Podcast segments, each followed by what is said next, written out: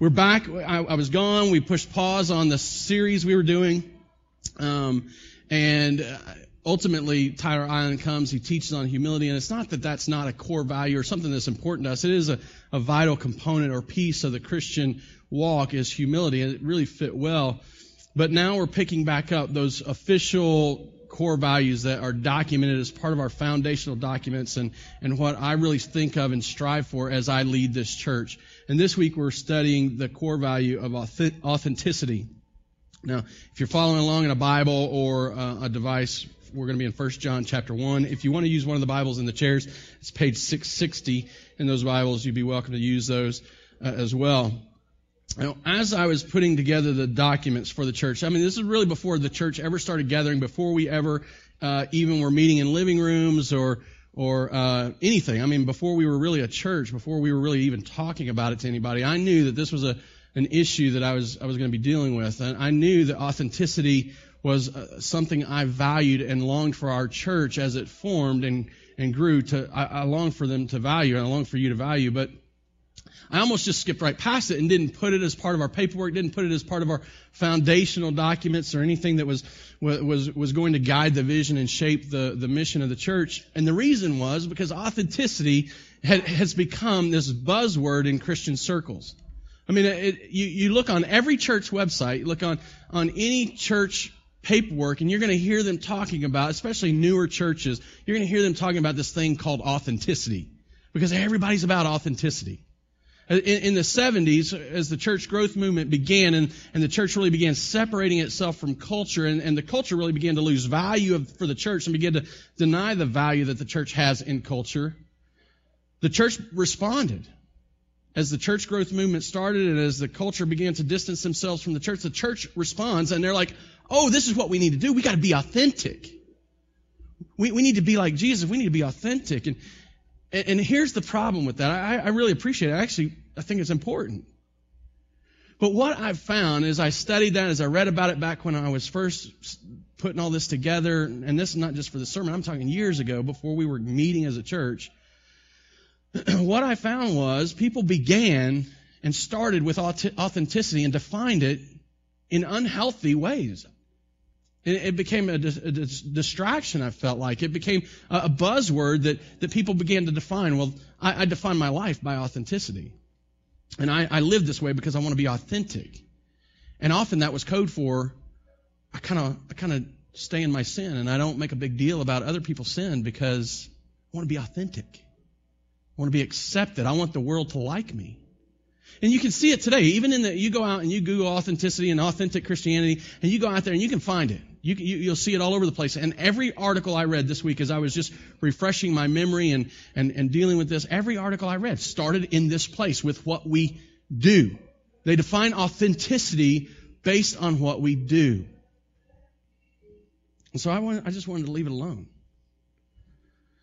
But as I was doing this, the Lord convicted me. Not not this set of sermons. As I was writing these these these foundational documents for the church, as I was putting this all together, the Lord convicted me.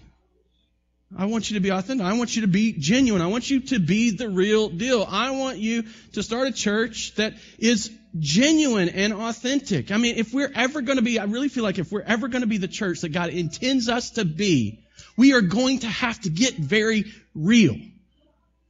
Real with who we were before Christ, but real now with who we are in Christ. You see, sometimes in this idea of authenticity, we want to dwell in this place where we used to live. We want to identify with who we used to be because we want to be authentic and be acceptable to the world around us. When in reality, Jesus is saying, if you're going to be like me, you got to identify with me. See, if we're ever going to be the genuine, authentic church that God intends us to be, we got to get real about who we were. But we got to own who we are now and live out of that identity as opposed to, as opposed to what we used to be. If we're going to be, God, God convicted me, if we're going to be the church that He intends us to be, we're going to have to get very real about actually acting on the things we say we believe. What that means is we're actually going to have to start believing the things we say we believe. Because what you do is really rooted in what you believe. Do you see that? Do you understand that? A common, common illustration for this, you've probably heard it before. It really matters in this church. If you've gone to this church very long, you know these chairs, you just never know what's going to happen. If you've been here, you know people have fallen through. If you're visiting, just beware. You are exercising a faith, a belief that that chair is going to hold you up through the rest of the service.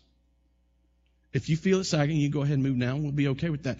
But the reality is you're exercising faith. You're acting on a belief. But if you did not believe it, you would not be sitting in it. You see what I'm saying? You see the point? What we believe directs what we act. Or how we act. We have to think about this authentic perspective. We have to think about it. We've got to get real with what we believe. We got to be honest about it. We got to quit covering up. We got to quit, quit just speaking in platitudes and get real about speaking about what we believe and actually believe the things we've been called to believe. That will direct our action. If we are going to be the church God intends for us to be, we got to get real about what we value. And we've started into this series, Gospel Roots, and it's a study of our values and vision. We started into it because I want you to be real about it. See, I don't want to be a church that says, hey, we have these core values. But those core values really mean nothing to us.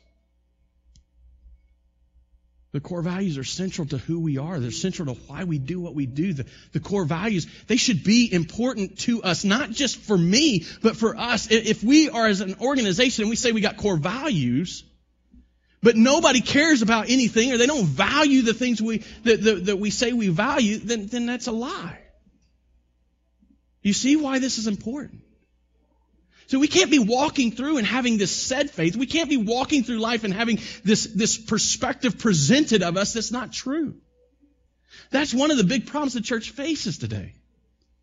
I think authenticity is an important piece of what we need to do as Christians. But I think, I think the way it works itself out, the way we measure what authenticity is about, I think that's where we need to, that's where we need to really build our understanding. Before we can even understand why we value authenticity, I think we need a good biblical perspective of what that authentic Christian life is built on, what it is about. So we're going to be in 1 John, in chapter 1, verses 5 through 10. If you'll just read along with me, um, We'll just see what the Lord has for us. He says, he writes, this is the message we have heard from him. Now let me just stop. This is the message we have heard from him, the message we have heard from Jesus. The context of the letter gives you that John and the other apostles were eyewitnesses. They saw Jesus, they heard from Jesus, and then they brought this message from him to other people. He says, This is the message we have heard from him and proclaimed to you, that God is light and in him is no darkness at all. If we say we have fellowship with him while we walk in the darkness, we lie and we do not practice the truth. But if we walk in the light as he is in the light, we have fellowship with one another and the blood of Jesus, his son, cleanses us from all sin. If we say we have no sin and we deceive ourselves and the truth is not in us. If we confess our sins, he is faithful and just to forgive us our sins and to cleanse us from all unrighteousness. If we say we have not sinned, we make him a liar and his word is not in us. Now, if you've done any study of the, the, the, first letter that John wrote, the first epistle that he wrote, you'll know that there's a general overarching theme that runs all the way through the letter, and that's assurance. He wants believers in Jesus Christ to be assured of their eternal life. He wants them to be certain of it. He wants them to be able to experience joy because of it. He wants them to sense a comfort and a peace in life because they know, beyond a shadow of a doubt, that they are alive in Christ. And there's a lot of subplots and subpoints that he makes along the way, but wrapped up all the way through that, wrapped up all the way through the letter, is an explanation of an authentic, real Christian life. He shows it over and over and over. And he starts right here by beginning to demonstrate what that life looks like. But where does he start? Where does he begin? This is the message we have heard from him. Here's the issue, and I've kind of already touched on it. in our contemporary push for authenticity, we start with what we do. But every biblical author, every point from Scripture starts with what we believe. See, authentic, oh man, let me just start that point over. Getting a little excited, my mouth won't go fast enough. Authentic Christianity is not rooted in our works, but in the message handed down to us from Jesus. And I'm going to push this point and, and almost to a fault, I'm going to push this point, but I want you to get it. I want you to see it. And I want you to see the importance of it. This is the idea that's been presented over and over, all the way through this study that we've been doing. It's presented over and over through the scriptures. The, the, let me just let me just share with you the four weeks that we've been in this series how we're seeing this message so important. The first week, as we spoke about the gospel, we studied the message of the cross from 1 Corinthians chapter 1, where Paul comes and he says, the message of the cross is folly to those who are perishing. It's foolishness. It's stupid. It's idiotic. It's crazy. It's outlandish to those who are perishing, to those who are dying, to those who do not believe it. But for those who believe, it is the power of God. The message takes a central role right? It's a distinction. In the second week, we talked about truth and we studied about how God has been revealing himself. He's been showing himself from the very foundation of the world. He's, he's shown himself so clearly. And his eternal attributes have been so uh, vivid and clear. This is what it teaches us in Romans 1 that no one will have an excuse. That means the people who are in deepest, darkest Africa, the people who are on some island out in the South Pacific that nobody even knows that they exist, and the people on top of a mountain in South America, even those people will not have an excuse. I'm actually pointing north, South America, on top of a mountain. That, that's the reality. No one will have an excuse because God has been revealing himself. How does he reveal himself? But specifically, we see it over and over through the scripture. We, we, we see it re- re- revealing himself through the creation he talks about in Romans 1, but then it also goes on in the rest of Romans to say that he's revealing himself specifically in the Son. And he's calling us to believe in him through Jesus. The third week, we talked about love. And again, we referenced the message in John, in, in 1 John chapter 3, where we talked about love, we referenced the message that we have heard from the beginning. This is not the message that we've heard from the beginning of creation, although there's a piece of it being presented. John is referring specifically to the message that we've heard since Jesus was here. He's talking about this same message now. The idea is, is that even our love is rooted in this message. The fourth week, we spoke about community. And again, God showed, and, and, it told us in Titus chapter 2, verses 11 through 14, it showed us, it, we heard the, the scripture proclaim that God has been revealing His own grace, His, His attribute of grace, His gracious attitude and work on behalf of people through His Son, Jesus. And then specifically, he goes on to say that that work isn't just presented, giving an opportunity for salvation, but becomes effectual and actual for those who believe in him. You see, this message, this central core message is central to who we are. And our authentic Christianity does not start with what we do, but what we believe. The road to authentic Christianity is not getting you to do something, it's getting you to believe something.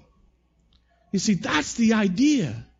And when we start with authentic Christianity by what we do, we're putting the cart before the horse and we're missing the point. You can't do that. There's all kinds of people out there who are striving to do this. We call them, some of them we call cultural Christians. I was born in America. My parents went to church. I've got, I've got a history there. I'm Christian. I met, I met innumerable number of these in the military. When I was in the military, when I was in the military, I was a cultural Christian. When they asked me what my religion was, I put Baptist on my dog tag. So if I died, I was going to get a Baptist funeral, a Protestant funeral. But I can tell you it wasn't until I was about out of the army that I became a believer when God saved me. I was a cultural Christian. Ed Stetzer talks about congregational Christians. Those Christians who show up to church every week, they may be your best attenders in church. They're, there when the doors open and, and, they're, and they're there until the doors close. They're there on Sunday morning, Sunday night, Wednesday, Wednesday night. They are there. And when you ask them why they have hope in Christ, they say, well, I was baptized. I show up to church. I sing those songs. I listen to the preacher go on and rant and, and rave and shout at me. I hear it. When I get there, God will take me in because I've been going to church and been baptized. It's congregational Christianity. There's one I, I appreciate, or not, I don't, I don't appreciate, but one I notice in, in our culture crisis Christians. You know, those Christians who become really Christian whenever something goes bad. We saw, it, we saw it in huge form on September 11, 2001. After the towers came down, the, the attendance in church went up. And it stayed that way for just a few months. But once the crisis had, was over, you know what happened? The attendance in church went down again. And it was, it was as low as it was before. There was these crisis Christians who showed up. Oh, we need God. We're out of control. Oh man, I don't know what's going on. They show up in the midst of crisis. These, it doesn't have to be a big, huge crisis. It could be a personal crisis. You, you've seen it on Facebook. I'm sure if you if you frequent Facebook at all, I'm sure you see it. You hear it in the news. People have some struggle. Boy, our prayers and thoughts, our thoughts and prayers. They don't care about prayer most of the time, though. You know, one of the things I, I, I love that, I, well, I don't love it. It really it makes me kind of laugh, and I really should feel bad about it, but I do laugh at it. You say you're struggling with something, and there's always those people. I'm sending my prayers to you. Don't send your prayer to me. Pray for me on my behalf, but man, send your prayer to the Father God. Because uh, you send your prayer to me, and it's, I got no power. I think they mean well. I think they mean well when they quote their coffee cup verses, you know, those verses that, that make us feel really good. Oh, all, God works all things to the good of those who love Him. Man, He does. He absolutely does. But that doesn't mean that all things that you experience are going to feel good. Right? These crisis Christians, man, they don't say a word about Jesus ever until they see a crisis. Oh, but man, they're there for you. You see how deceptive our works can be, the things we do? They are deceptive if they're not built on a solid foundation. And, you know, the reality is there are a ton of people in the world today who wouldn't even claim to be Christians, but they do a lot of things that we would call good. They adopt children out of international countries that are less uh, fortunate than we are. They feed the, the, the needy, they feed the hungry, they clothe the poor. They work in homeless shelters and and they do this because they in, in the name of a love that they don't really even understand or get. But it sure makes them feel good. You see, the reality is, is that there's a danger on both sides of this because we look at a, we look at the works of a person without understanding what they believe. It'd be very easy to say, that person's not a Christian because they don't do the things I think they should or that person must be a holy, holy person because look at all the good they do. See, there is danger there. Authentic Christianity is not rooted in what you do, it is rooted in what you believe. Now, I said that and I pushed hard on that and I want you to know it. I, I want you to believe that. But, but, here's the reality good works are not the root of authentic Christianity, but they are the result of authentic Christianity. You see the distinction? We can see it in this passage. We can see it clearly in this passage. So here we have John, and he is giving us this message. Right? He's showing us this message. He says, This is the message we have heard. He starts at the message, so we're going to start at the message. We're never going to get past the message. When you come here on a Sunday, I'm not going to give you a list of do's and don'ts by itself. I'm going to tell you believe in Jesus, and because you believe in Him, do and don't. Right? We're going to start at the message. This is the message we have heard. What's the message? God is light and in him is no darkness at all. He sets up the character and the, and the, the righteousness and holiness and purity and truth of God. There is no darkness. That means there is no deception. There is no evil. There is nothing bad in God at all. Only light, His light, shines and dispels the darkness, right? God is light. So we see the character of God presented. That's part of the message. If we say we have fellowship with Him while we walk in the darkness, we lie and we do not practice the truth. Now I want you to see what's happening. And this actually happens three times, but I'm going to show it to you in this verse. If we say we have fellowship with him while we walk in the darkness, we lie. So here we are. I'm, an, I, am a cultural Christian. I'm saying I have fellowship with God. I'm an American. I must have a relationship with God, right? I mean, we're a Christian nation. What, what, what is that belief? What is that perspective? What is that leading to? It's leading to me lying. It's incomprehensible. It, it's, it's incongruent. It, it, it, won't mesh. It's, it's completely, it's completely, uh, oppo- opposite or opposing to what God is. God is light. There is no darkness. If I can sit here and lie to you about my relationship with Him, I must be, uh, uh, in the dark. I must not be telling the truth. I must not be authentic. He says if we say we have fellowship with Him while we walk in the darkness, we lie. So our lie is that's a bad work, right? We do not practice the truth. But, He says, if we walk in the light as He is in the light, we have fellowship with one another, and the blood of Jesus, His Son, cleanses us from all sin. Here's a good thing we get to enjoy. Here's a good thing that works out in our life. If we walk in the light, if we are who we say we are, we believe this message, we walk in the light, that means that we enjoy fellowship with Him. It's a good thing that comes as a result of this. And he says the, the blood of Christ cleanses us from all sin. If we say we have no sin, we deceive ourselves. Again, it's a lie. If we confess our sins, He is faithful and just. That's a good work that comes out of believing that Jesus is the way. Confession. I'm a sinner. And if you spend much time around me, you're going to find out I'm a sinner in need of a Savior. I'm a sinner trusting in a Savior. I hope as I spend time with you that that's the same thing I'll find.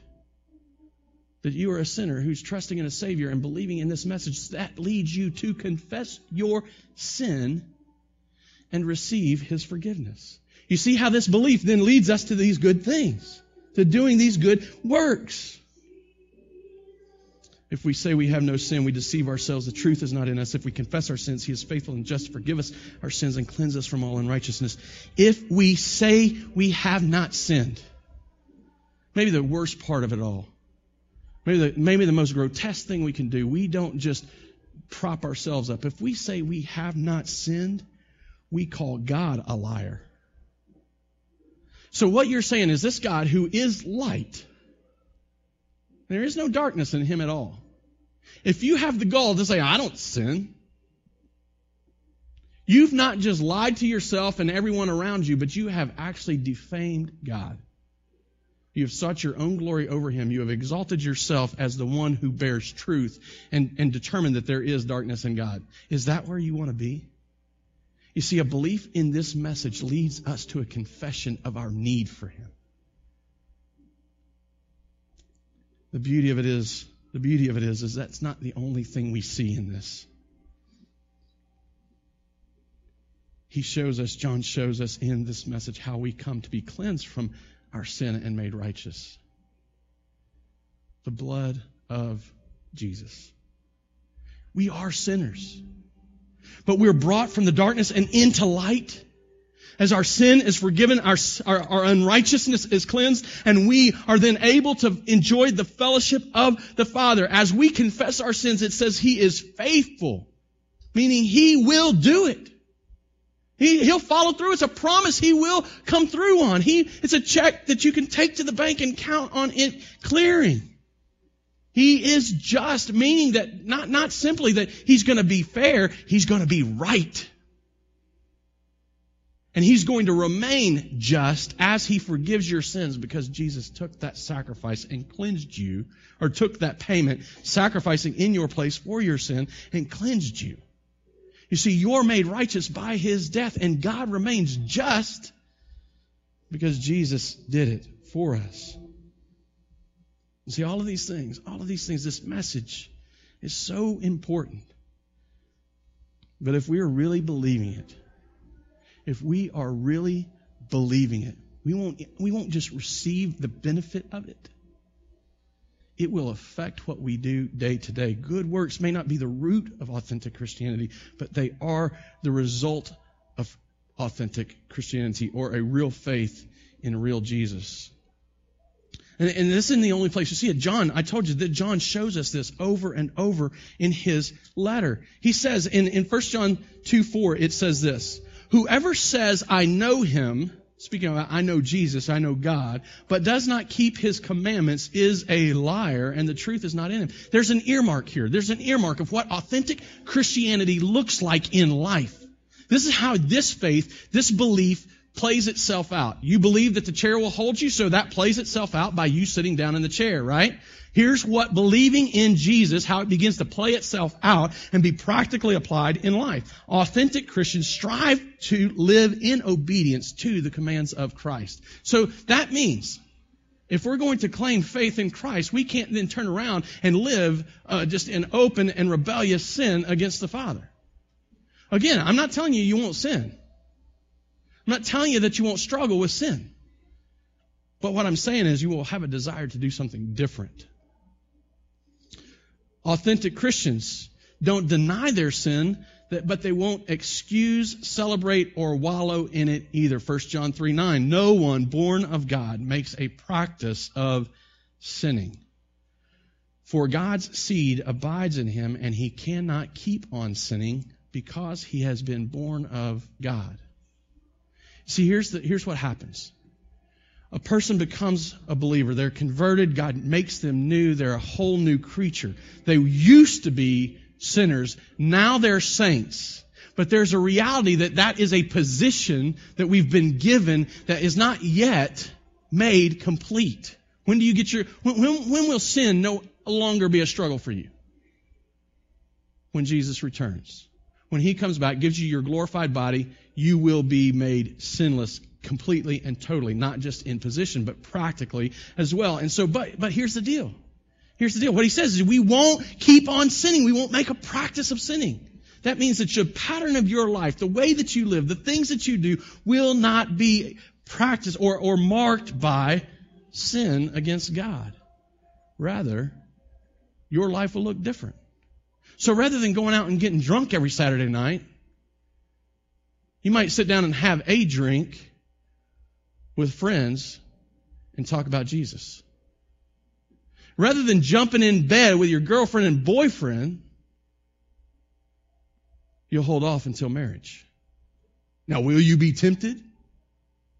In this world we live, absolutely, you'll be tempted. But you will strive against it. Will you stumble at times? Probably so. But the mark of your life, the practice of your life will be striving for obedience.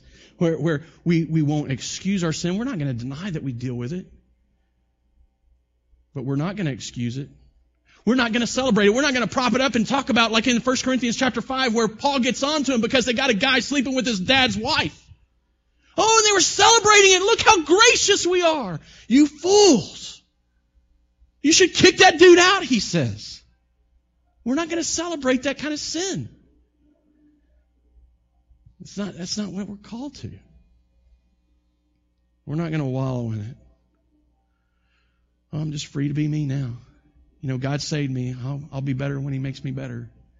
I'm just going to go ahead and keep on sinning until He takes the desire away. Look, I, I'm all for being real. I don't want you to come here on a Sunday morning. I don't want you to sit in your community groups through the week and put on Sunday go to church faces. I don't want you to show up acting like you got all your junk together. That is a lie. We all know it. And when you come in with your Sunday school answers and all the all the all the show and all the presentation of you're this great holy person, and it's easy to see through that. But when you come in humble, contrite, and repentant, always glorifying God because of the salvation He's given you in spite of what you deserve, that's a much different, much more realistic, much more authentic perspective. That's what I'm going to call you to. And, and I hope, I, I, I, I pray that that's what you'll call me to. That together we'll walk in this way. But see, here it is. Here, the, these two evidences of authentic Christianity that John gives us, they, they bring us to this point where, again, there's a problem in our contemporary call to Christianity or, or to authenticity. Today, the idea that no one wants to be fake, just want to be real. And that's, that's celebrated. And so, so these books are written about authentic Christianity and they're talking about the messiness of life, meaning that it's okay to come in and just be as sinful as you want to be and people are supposed to accept it. The next point tells us that we're to love one another like Jesus loved us. I can't love you like Jesus loved you without coming to you and saying you're in sin. You can't love me like Jesus loved me if you don't come to me and say I'm in sin. I love you enough not to let you wallow in it, not to let you celebrate it. I love you enough that I want His best for you. I want you to enjoy the fellowship of salvation. I want you to enjoy the blessings that God has for you. So let's be real. But as we're being real about our sin, let's be real about our repentance. Third, John shows us authentic Christians love each other the same way Jesus loves us. 1 John 3:17. We actually talked about this a couple of weeks ago, but but but I want to show it here again. If anyone has the world's good and sees his brother in need, yet closes his heart against him, how does God's love abide in him? You see, it's not just about dealing with our sin issues. It's dealing with our physical issues. If, if you come here and I find out you're in need and I got a way to help you and I don't do it, then there's something wrong. If God's love is in me, it not only should be actively, sacrificially benefiting me, it should be flowing through me to you. If it's not, the question John asks is, how could God's love be in me? See, God's love is never stagnant. Not even in his believers. Not even in his people. So he asks this question, he challenges us with this perspective.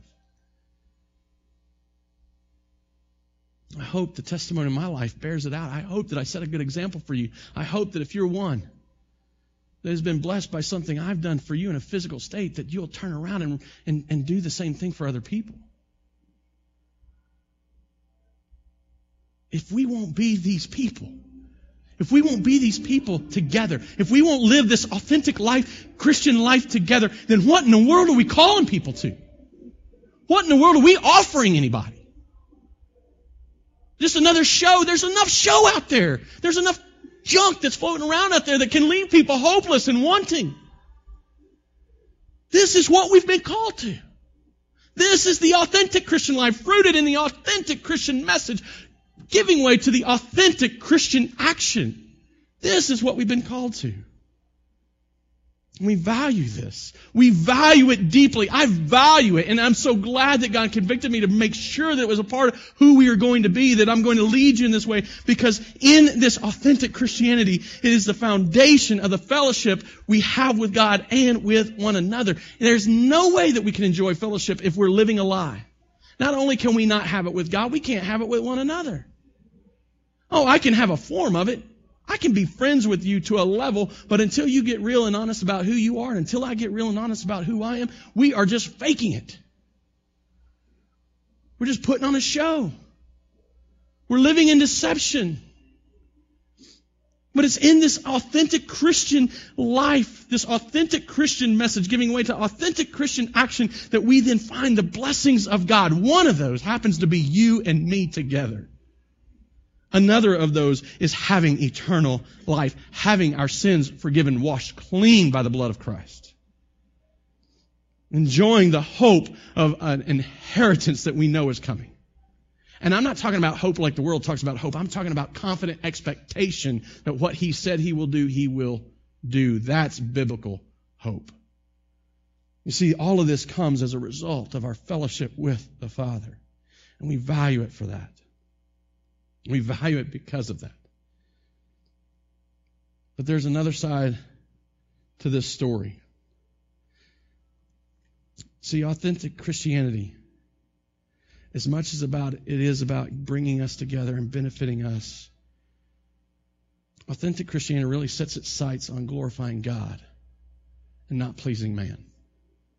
You see how important it is that John makes sure that that's the case? There is no darkness in him. He is light. He wants his character to shine. And then he makes sure that we don't get out of this deception without realizing that if we are going to tell a lie, then we are actually defaming and de glorifying God. We're stealing and striving to rob his glory. Authentic Christianity sets its sights on glorifying God and not pleasing man.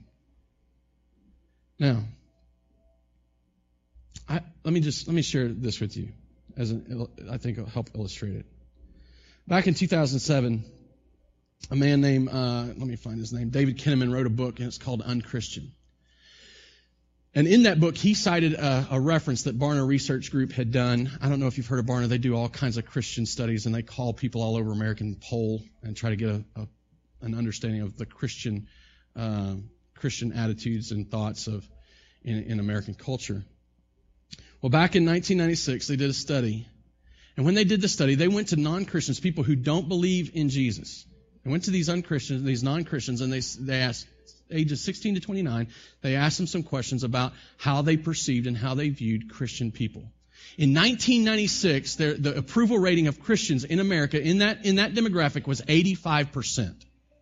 That's pretty high. So here they are. Man, they have a great place in culture. They, they, people appreciate that they're there. But just 10 years later, in 2006, they do this same, same survey. And in 10 years, the approval rating of non-Christians, 16 to 29, went from 85% to 15%. That's drastic, right? That's huge. Suddenly, the, the, vast majority do not appreciate Christian people.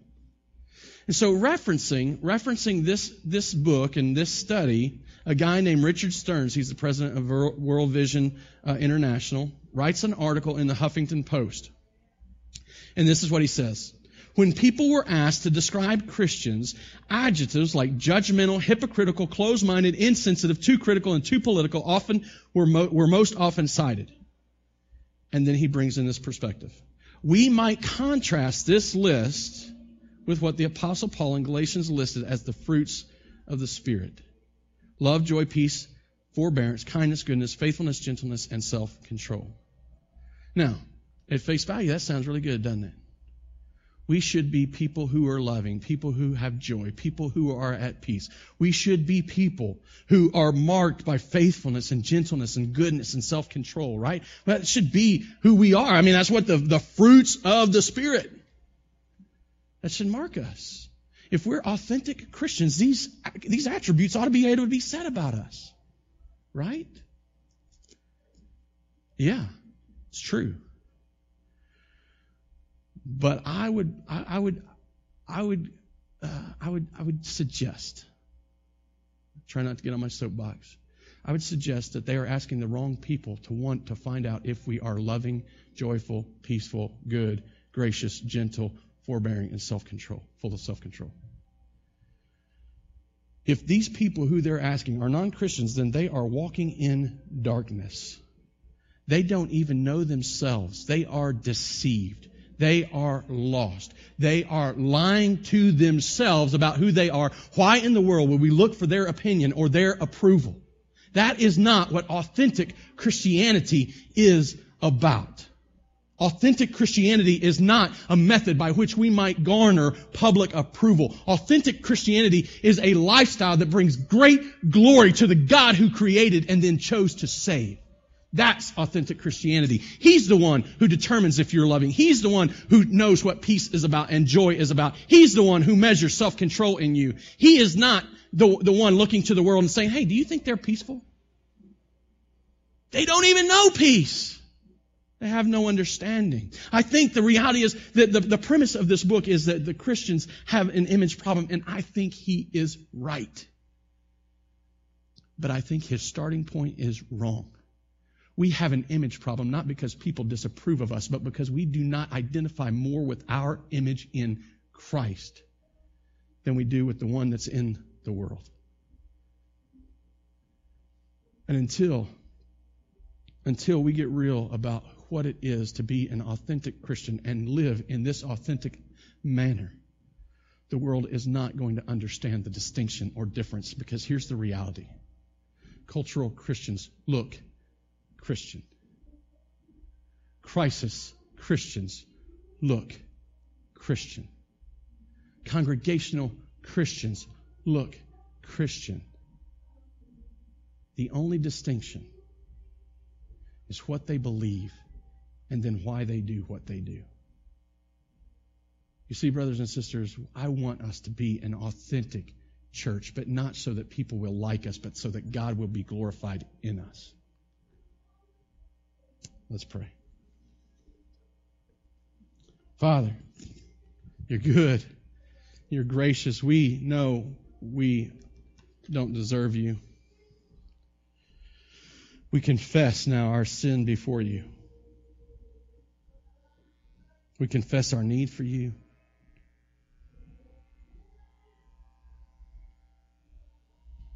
God, would you help us to set aside the, the platitudes? Help us to set aside the charade. Help us lean fully and dive headlong into the forgiveness that we have in Jesus. Help us do what we do because we long for you to be glorified in this world. Help us do what we do because we believe you. Because we know you and we're experiencing fellowship with you.